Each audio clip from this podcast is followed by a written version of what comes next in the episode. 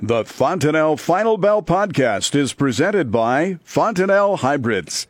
The solutions you need, the relationships you trust.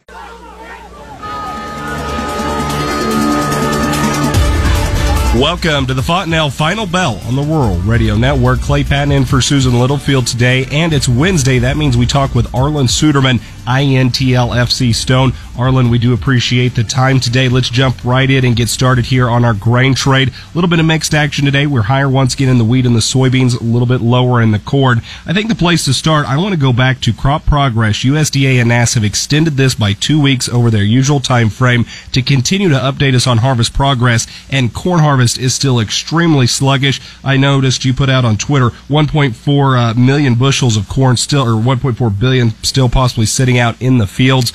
Tell us what your thoughts there are. Yeah, this is significant. I think uh, 137 million bushels of soybeans, and and uh, some of that is in North Dakota, northwestern Midwest. About 15 million uh, of bushels of that. That is as of Sunday. Not much has happened since then because of the snow cover.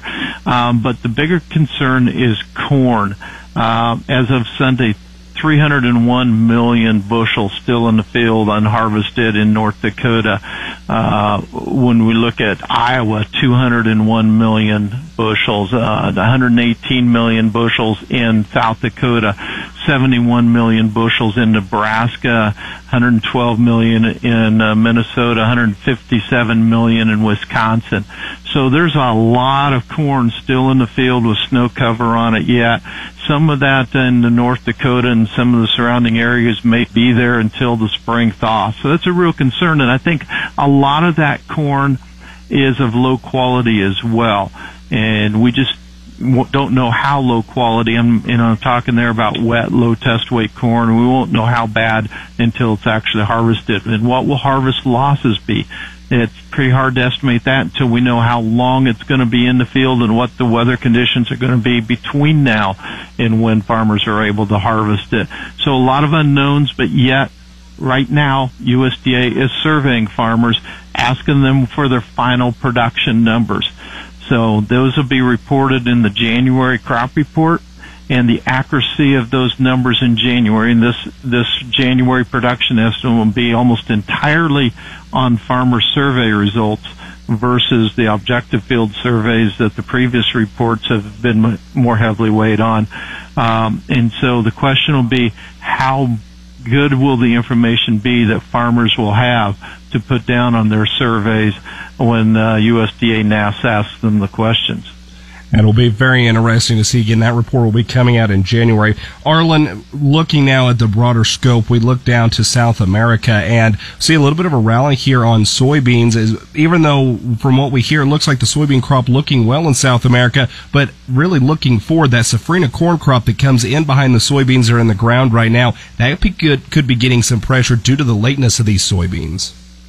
Yeah, that's a real concern. Uh, our team in uh, Brazil did ratchet down their soybean production estimate a little bit this month.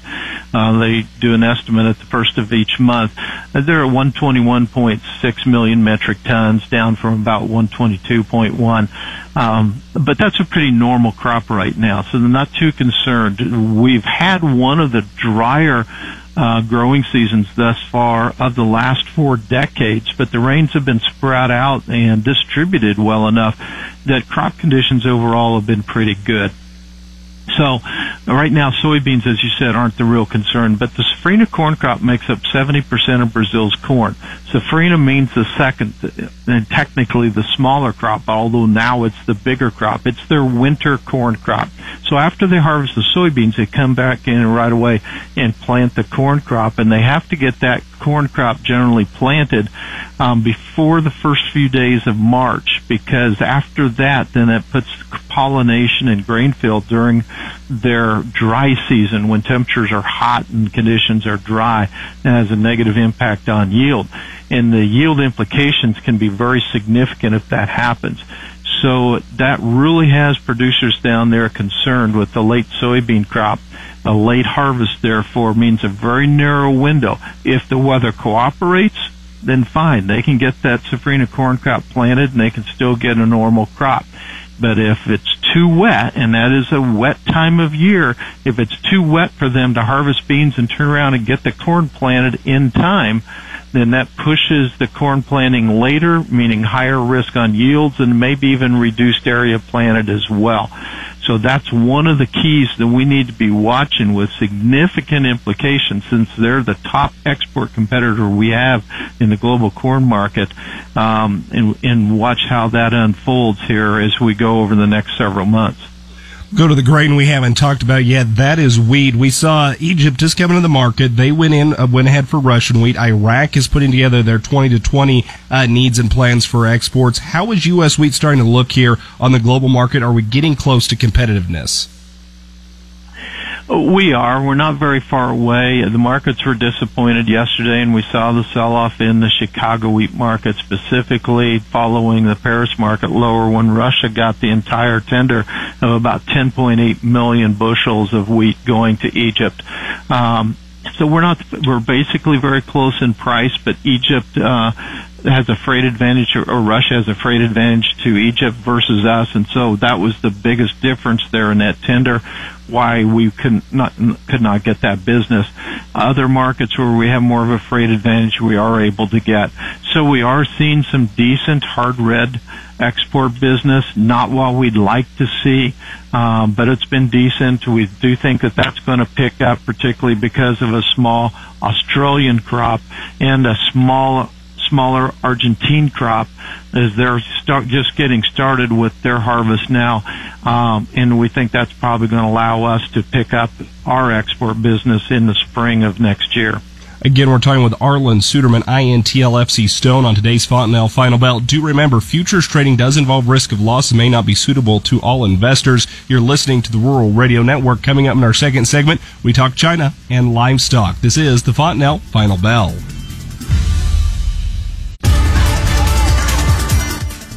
Welcome back to the Fontanelle Final Bell on the Rural Radio Network. Arlan Suderman, INTLFC Stone joining the conversation. I'm Clay Patton again in for Susan Littlefield. In our last segment, we touched on all three of the major grains, uh, wheat, corn, as well as soybeans. Coming back, Arlan, I want to touch on China just because of the resources that INTLFC Stone has and the depth of knowledge they have on the U.S.-China trade situation. Right now, we're getting close to a pivotal point. We're coming up on December 15th. More tariffs are going into effect. What type of diplomacy is going into both sides trying to save face but trying to get a deal done? Yeah, it's been pretty impressive to kind of watch, and it certainly would seem to indicate that China wants to get a trade deal now. Uh, when we look at both sides and what they're facing, a constituency that President Trump faces is the voter, and he's facing needing to keep the voter happy, um, at, and he can largely do that with a healthy stock market. History tells us it's uh, difficult to defeat a president seeking reelection if the stock market is doing well, and the perception economy is doing well. So that's kind of the barometer he has to follow. And, and right now we're trading just below record levels. President Xi Jinping's constituency is the leadership of the Communist Party inside of China. That's who he has to keep happy. And there's a couple things that are probably greater challenges to him than is the trade war with the United States, although I don't want to minimize the adverse impact that that is having on their economy. It is significant. But the food shortage created in China, specifically meat shortage created by African swine fever, which we estimate has cut pork production, that's their number one meat of choice in China, by 30 million metric tons or thereabouts. Um, that compares to total global trade. Uh, let me, I said 30 million metric tons. It's at least 25 million metric tons. I got my numbers turned around with 30 million metric tons is the to- previous total global trade of beef, veal, pork, and poultry. So the loss in pork production in China is almost equal to all total meat trade globally of those four major meats. So that's just how significant it is um, to China, the loss. They're trying to import pork. Looks like this year they will more than double pork imports to nearly 3 million metric tons. But that's nearly not even close to the 25 million metric ton shortfall. Their reserve is not big enough to fill that gap and it's rapidly being used up. They are trying to increase production of poultry and fish to try to fill the gap. They cannot do enough of that. They're trying to import as much as they can of other meats as well. Uh, but generally that is a big crisis creating 15% plus food inflation in China. That risks social unrest. Speaking of social unrest, we have it in Hong Kong, which is a part of China. Um, and, uh, they given over to them from the British, uh, previously a British colony back in the early 1990s. And uh, the pro-democracy demonstrations going on there are getting increasingly violent.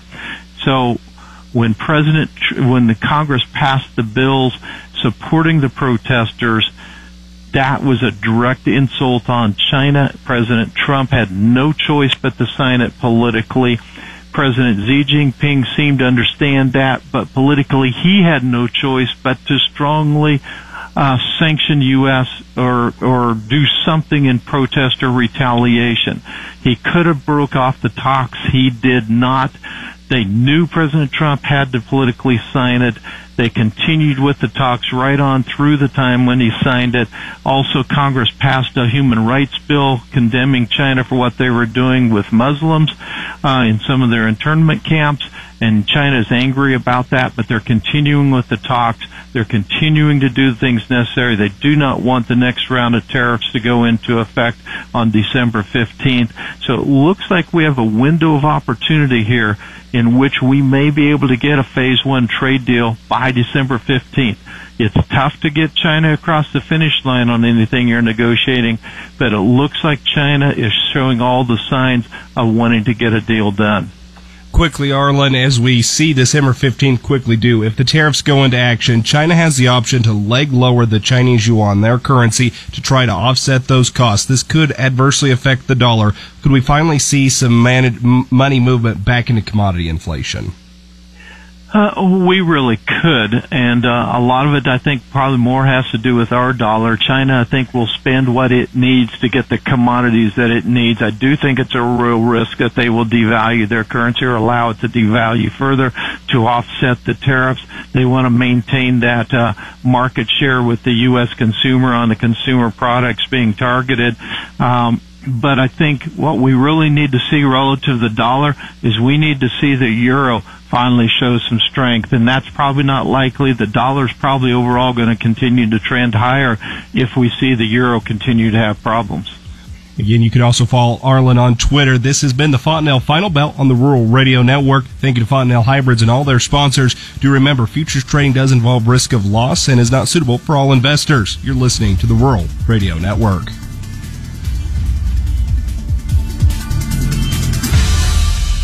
You're listening to the Rural Radio Network.